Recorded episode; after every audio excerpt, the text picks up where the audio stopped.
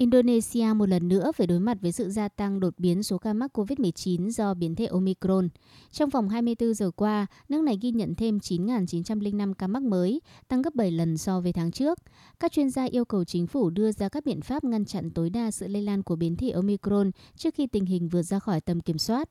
Nhóm chuyên gia về tăng tốc xử lý COVID-19 Indonesia kêu gọi chính phủ kiểm soát sự di chuyển và thực hiện giao thức y tế của người dân. Trong khi đó, Bộ trưởng Bộ Y tế Indonesia Budi Gunadi Sadikin cho biết chính phủ đã thay đổi các chiến lược để đối phó với làn sóng Omicron khác so với làn sóng Delta trước đó.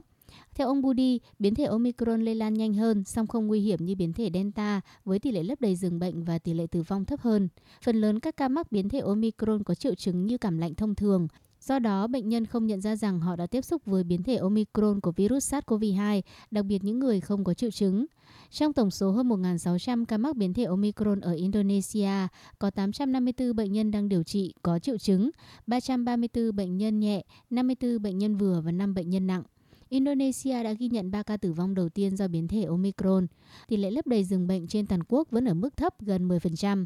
Do đó, ở làn sóng COVID-19 lần này, thay vì chuẩn bị sẵn các giường bệnh cách ly và chăm sóc đặc biệt, chính phủ Indonesia phân loại thang điểm ưu tiên điều trị cho bệnh nhân Omicron tại các bệnh viện dựa trên mức độ nghiêm trọng của bệnh, ưu tiên các bệnh nhân có bệnh lý nền và người già nhập viện. Đối với những bệnh nhân nhẹ và không có triệu chứng sẽ được thuyết phục để cách ly và điều trị độc lập tại nhà thông qua sự hỗ trợ y tế từ nền tảng kỹ thuật số. Bệnh nhân mắc COVID-19 được Bộ Y tế xác nhận sẽ được cấp mã số sức khỏe trên nền tảng y tế từ xa telemedicine, được cấp thuốc theo các triệu chứng và thang bệnh. Bộ Y tế nước này cũng đã chuẩn bị dự trữ thuốc kháng virus COVID-19 như oseltamivir, paviviravir, remdesivir cùng các loại kháng sinh và vitamin tổng hợp. Hiện nay, Bộ Y tế đang phối hợp với các nhà sản xuất và nghiên cứu trong nước để sản xuất thuốc thử COVID-19 bằng phương pháp PCR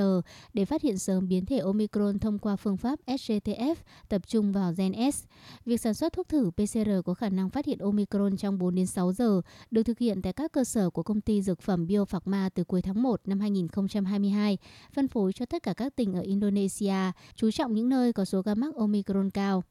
Bước vào đợt thứ ba của đại dịch COVID-19, chính phủ Indonesia quyết định duy trì các quy tắc cơ bản trong việc thực hiện các hạn chế hoạt động cộng đồng 4 cấp độ nhằm ngăn chặn sự lây truyền COVID-19 từ cấp địa phương. Theo đó, đánh giá mức độ lây truyền của mỗi địa phương dựa trên tiêu chí của Tổ chức Y tế Thế giới và sẽ được đánh giá mỗi tuần một lần thông qua cuộc họp giữa các bộ, cơ quan vào thứ hai hàng tuần do Tổng thống Indonesia Joko Widodo trực tiếp chỉ đạo.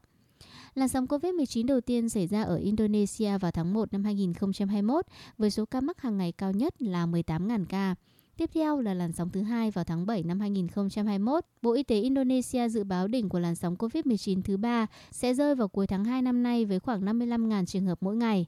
Tính đến ngày 28 tháng 1, Indonesia đã tiêm chủng hoàn chỉnh cho 127 triệu người, tương đương với 60,1% mục tiêu đề ra, trong đó hơn 1,3 triệu dân đã được tiêm mũi vaccine COVID-19 tăng cường.